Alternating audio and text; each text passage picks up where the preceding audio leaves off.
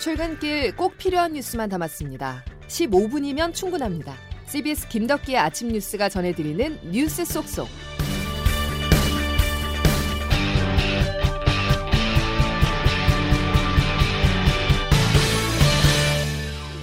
여러분 안녕하십니까. 삼월 이십구일 김덕기 아침 뉴스입니다. 당정청이 투기 근절 대책을 내놨습니다. 구급 공무원을 포함해 모든 공직자의 재산 등록을 의무화하는 입법을 추진하겠다는 것인데요. 선거를 앞두고 악활로를 걷고 있는 민심을 잡기 위한 고육책이라는 해석입니다. 첫 소식 김기용 기자입니다. 당정청은 어제 고위협의회를 열고 앞으로 모든 공직자의 재산을 공개하기로 결정했습니다. 또 부동산 거래 분석원을 설치해 시장 교란 행위를 철저히 관리 감독하고 공직자의 이해충돌 방지법도 조속히 처리하기로 뜻을 모았습니다. 당에선 부당이익에 대한 소급 입법도 반드시 관철시키겠다는 입장을 강조했습니다.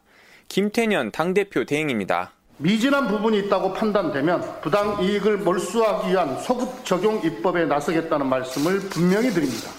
당정청은 또 엘에이치 사태와는 별개로 기존 주택공급 대책도 흔들림 없이 추진하기로 했습니다. 당정청이 이처럼 고강도 대책을 내놓은 건 서울 부산시장 선거를 앞둔 상황에서 민심 이반이 계속되자 내린 특단의 대책인 것으로 풀이됩니다. 문재인 대통령도 오늘 청와대에서 반부패 정책 협의회를 주재하고 어제 당정청이 합의한 내용을 토대로 투기 근절 메시지를 내놓을 예정입니다. 씨비에스 뉴스 김기용입니다. 헌법 십삼조는 모든 국민은 소급 입법으로 재산권을 박탈당하지 아니한다라고 규정하고 있습니다. 이 말은 현재 여당에서 추진하고 있는 소급 입법에 물음표가 붙는다는 것입니다. 여당은 친일파 재산을 환수하는 논리를 공직자 부동산 투기에도 똑같이 적용하겠다는 입장인데요. 최인호 더불어민주당 수석 대변인의 말입니다. 소급 적용한 사례들이 있죠. 친일 반민족 행위자 재산 몰수와 같은 내부 정보를 이용한 부당한 이득에 대한 환수 같은 법률로 봐야 된다. 여당이 부동산 투기 근절에 강력한 의지를 밝힌 가운데 실제로 친일파 재산 몰수와 같은 헌법상 예외가 인정될 수 있을지 주목됩니다. 경찰 역시 주말도 잇고 수사를 이어갔습니다. 용인 반도체 특구 근처 땅을 매입해 십억이 넘는 시세 차익을 남긴 경기도청 전직 공무원 부부가 어제 소환 조사를 받았는데요. 포천시청 공무원의 구속 여부는 오늘 결정됩니다. 서민선 기자가 보도합니다. 정부합동특별수사본부는 주일인 어제 경기도청 전 간부급 공무원 A씨 부부를 불러 조사했습니다. 투자진흥과 팀장으로 재직하던 A씨는 아내 회사 명의로 용인 일대 땅을 오억 원 주고 매입했는데 개발 계획이 공개되면서 시세가 다섯 배가량 폭등했습니다. 매입 당시 경기도가 정부에 클러스터 조성을 건의할 때여서 미공개 내부 정보를 이용한 투기 아니냐는 의혹이 나옵니다. 특수본 수사가 궤도에 오르면서 수사 대상도 오백삼십육 명으로 크게 늘어났습니다. 전현직 공무원은 백이 명, 엘에이치 직원은 삼십이 명이고 특히 현직 국회의원 다섯 명도 포함됐습니다.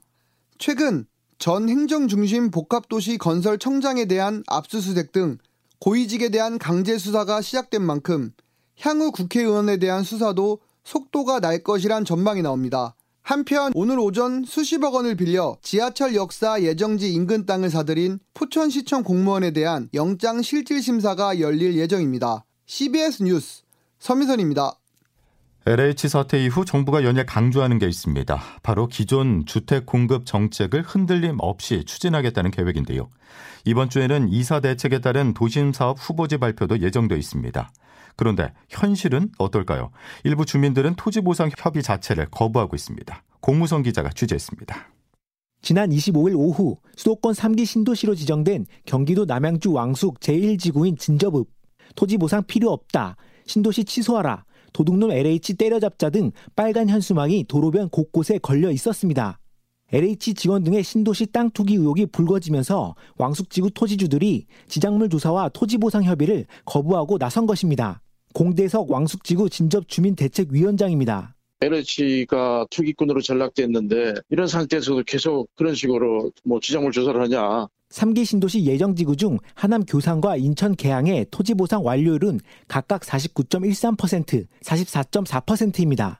엘에이치 직원들의 땅 투기 논란이 처음으로 터진 광명시흥은 보상에 앞서 지구 지정도 완료되지 않은 상황으로 주민들은 신도시 계획 철회까지 촉구했습니다. 건국대학교 심교원 부동산학과 교수입니다. 국민 여론이 더 나빠지거나 이러면은 사업이 연기되거나 계속 지연되거나 이런 차질은 충분히 있을 수 있는 상황이죠. 삼 기 신도시에서는 토지 보상도 마무리 못 짓고 칠월부터 사전 청약을 해야 할 판이라는 우려가 나오고 있습니다. 씨비에스 뉴스 고무성입니다. 김성조 청와대 정책실장이 지난해 칠월 임대차 삼 법 시행 직전에 본인 소유 강남구 소재 아파트 전세 보증금을 팔억 오천만 원에서 구억 칠천만 원으로 올린 것으로 알려졌습니다. 임대차 삼 법에 따르면 임대료 인상폭은 오 퍼센트로 제한이 되는데 김 실장은 법 시행 직전에 세입자에게서 전세 보증금을 십사 퍼센트 올려받아 논란이 예상됩니다. 다음 소식입니다. 강남에서 맞붙었습니다. 공식 선거운동이 시작된 이후 첫 주말을 맞아서 여야 서울시장 후보들은 보수의 안방격인 강남을 찾았는데요. 이곳에서도 부동산 공박이 치열했습니다. 취재 이준규 기자입니다. 자신을 지원 유세했던 정청래 의원의 코로나십구 확진자 밀접 접촉으로 하루를 쉬었던 민주당 박영선 후보는 오전과 오후를 모두 강남에서 보냈습니다. 서초구 의회에서는 삼십오 층인 층고 제한을 풀어 아름다운 스카이라인을 시민들께 돌려드리겠다며 과감한 재개발, 재건축 공약을 제시했습니다. 하지만 오세훈 후보의 내곡동 토지 관련 의혹에 대한 공격 또한 잊지 않았습니다. 토지 측량 당시 오 후보가 참여했다는 보도를 언급하며 사실로 밝혀진다면 후보직을 사퇴해야 한다고 압박했습니다. 시간이 지나면 밝혀질 것이다. 이것이 밝혀지면 본인이 약속한 대로 사퇴해야 되는 문제다라고 생각하고 있습니다. 박 후보와 같이 강남권 유세에 나선 국민의힘 오세훈 후보는 과도한 집값 억제의 부작용과 엘에이치 사태를 촉발한 책임이 문재인 대통령과 박원순 전 시장에게 있다며 부동산 정책 비판 맞불을 놨습니다. 주택정책을 지금 총 책임지고 있는 변창흠 국토부 장관 직전까지 어디에서 일했습니까? 민주당의 내곡동 특혜 공세에 대해서는 믿을 것이 내곡동 땅밖에 없는 모양이라며 상대방이 저열하게 나와도 정도를 걷겠다고 대응했습니다. 박영선 후보가 내세운 에스에이치공사 분양 원가 공개에 대해서는 오히려 과거에 자신이 가장 먼저 주장했던 것을 노무현 정부가 막았다며 환영한다고 밝히기도 했습니다. 두 후보는 오늘 밤 열리는 첫 티비 토론회를 통해 공방을 이어갈 전망입니다. 씨비에스 뉴스 이준규입니다. 이어서 코로나십구 상황 보겠습니다. 이번 주말 코로나십구 신규 확진자는 오백 명을 넘거나 사백 명 후반을 기록했습니다. 방역당국은 현재 유행 양상에 대해서 정체라는 표현 대신 확대라고 진단했는데요. 야외 활동도 많고 선거도 있는 사월이 고비라는 말이 나옵니다. 이준석 기자가 보도합니다.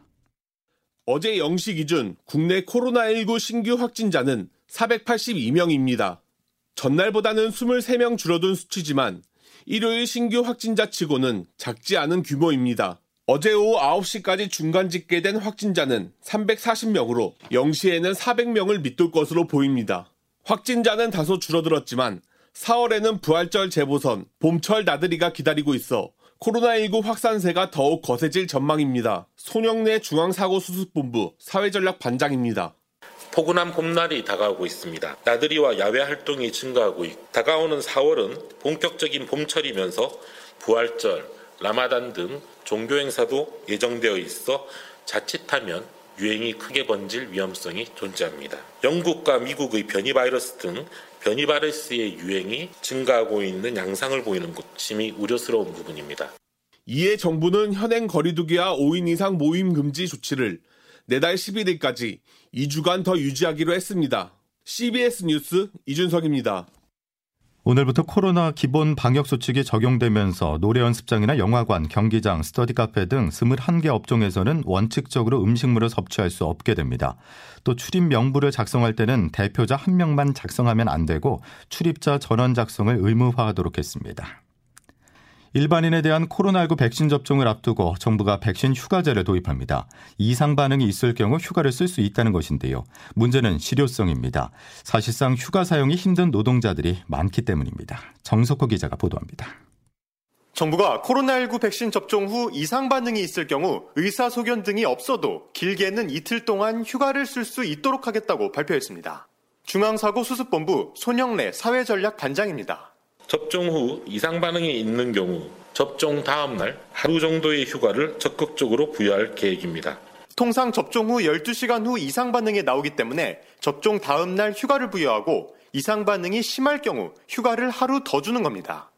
휴가는 임금 손실이 없도록 별도의 유급 휴가를 부여하거나 병가 제도가 있는 경우 병가를 활용하도록 권고할 계획입니다. 다만 의무사항이 아닌 만큼 정부 차원의 인센티브 제공이나 사업주에 대한 제재 조치는 이루어지지 않습니다. 또한 사업주가 있는 직장 근로자와 달리 프리랜서나 플랫폼 노동자 등의 경우 제도적으로 휴가를 부여할 방법이 마땅하지 않다는 점도 설명했습니다. 정부는 최대한 민간의 협조를 이끌어내는 한편 국회에서 백신 휴가를 의무화하는 법령을 개정할 때 함께 논의하겠다고 밝혔습니다. 씨비에스 뉴스 정석호입니다. 미얀마 군경이 선을 넘고 있습니다. 미얀마 군의 날을 맞아서 군부 독재에 타도를 외치는 시민들이 거리에 나오자 무차별 총격을 가했는데요. 하루 동안 백 명이 넘는 시민들이 희생됐습니다. 사상자 중에는 어린아이도 포함된 것으로 알려져 국제사회가 분노하고 있습니다. 장성주 기자입니다. 미얀마 군의 날인 지난 이십칠일, 시민들은 원래 이름인 저항의 날로 규정하고 거리에 나와 군부 독재 타도를 외쳤습니다.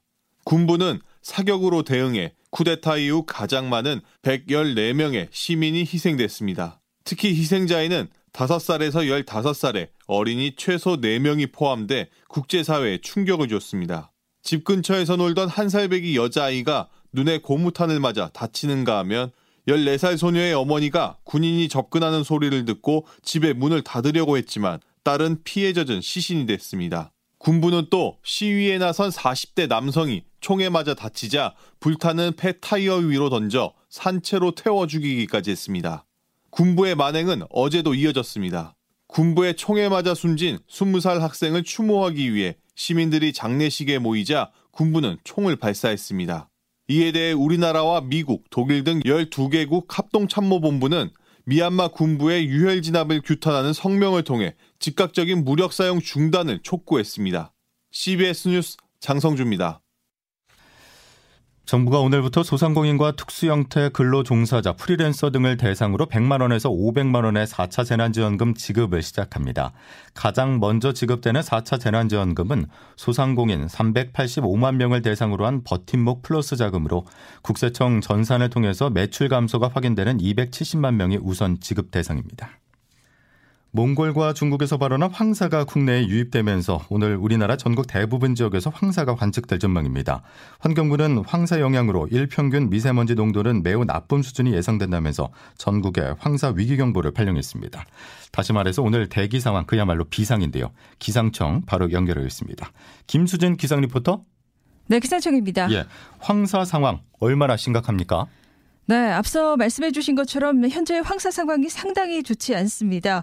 현재 충청권 전역을 비롯해서 서울, 인천, 세종, 대전, 또 용인, 이천, 성남, 광주, 구리, 수원, 과천, 안양 등 이 수도권 중남부 지역, 또 구미, 김천, 안동을 비롯한 경북 서부 지역, 또 원주, 정선, 평창 등 강원 남부 지역에 황사 경보가 확대 발효됐습니다.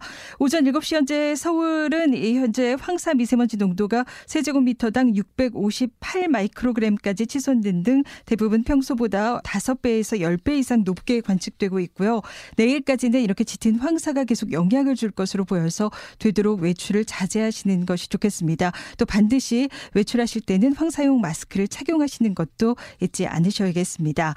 그 밖에는 오늘 전국이 가끔 구름만이 끼는 가운데 아침까지 강원 영서 지역으로는 빗방울이 떨어지는 곳이 있겠고 기온이 낮은 강원 높은 산간으로는 눈이 살짝 날리는 곳도 있겠습니다. 낮 최고 기온은 서울 십오 도, 원주 십육 도, 대전 십팔 도, 광주 십구 도, 대구 이십 도의 분포로 어제보다 이 도에서 칠 도가량 더 올라서 낮 동안에는 포근하겠습니다. 다만 현재 강풍특보가 발효 중인 강원 영동과 그 밖에 경북 북동 산간으로는 오늘 오후까지 바람이 무척 강하게 불 것으로 보여서 시설물 피해 없도록 각별히 유의하셔야겠습니다. 그리고 이번 한 주 갈수록 낮 기온이 더 오르면서 일교차 큰 날씨가 계속되겠고요. 당분간 맑고 건조하고 또 포근한 날씨가 계속되겠습니다. 다만 아, 요즘 주말마다 비 소식이 있는데요. 이번에도 주말과 주일 사이 전국에 또 한 번 비 소식 있다는 점 참고하시기 바랍니다. 지금까지 날씨였습니다. 월요일부터 참 우울한 소식을 전해드려서 마음이 무겁습니다. 다시 한 번 더 전해드리지만 대기질이 생각보다 더 좋지 않습니다. 고농도 황사가 관측되고 있기 때문에 나오실 때는 꼭 케이에프 팔십 이상 보건용 마스크를 착용해 주시기 바랍니다. 월요일 김덕기 아침 뉴스는 여기까지입니다. 내일도 필요한 뉴스들로만 꽉 채워드리겠습니다. 고맙습니다.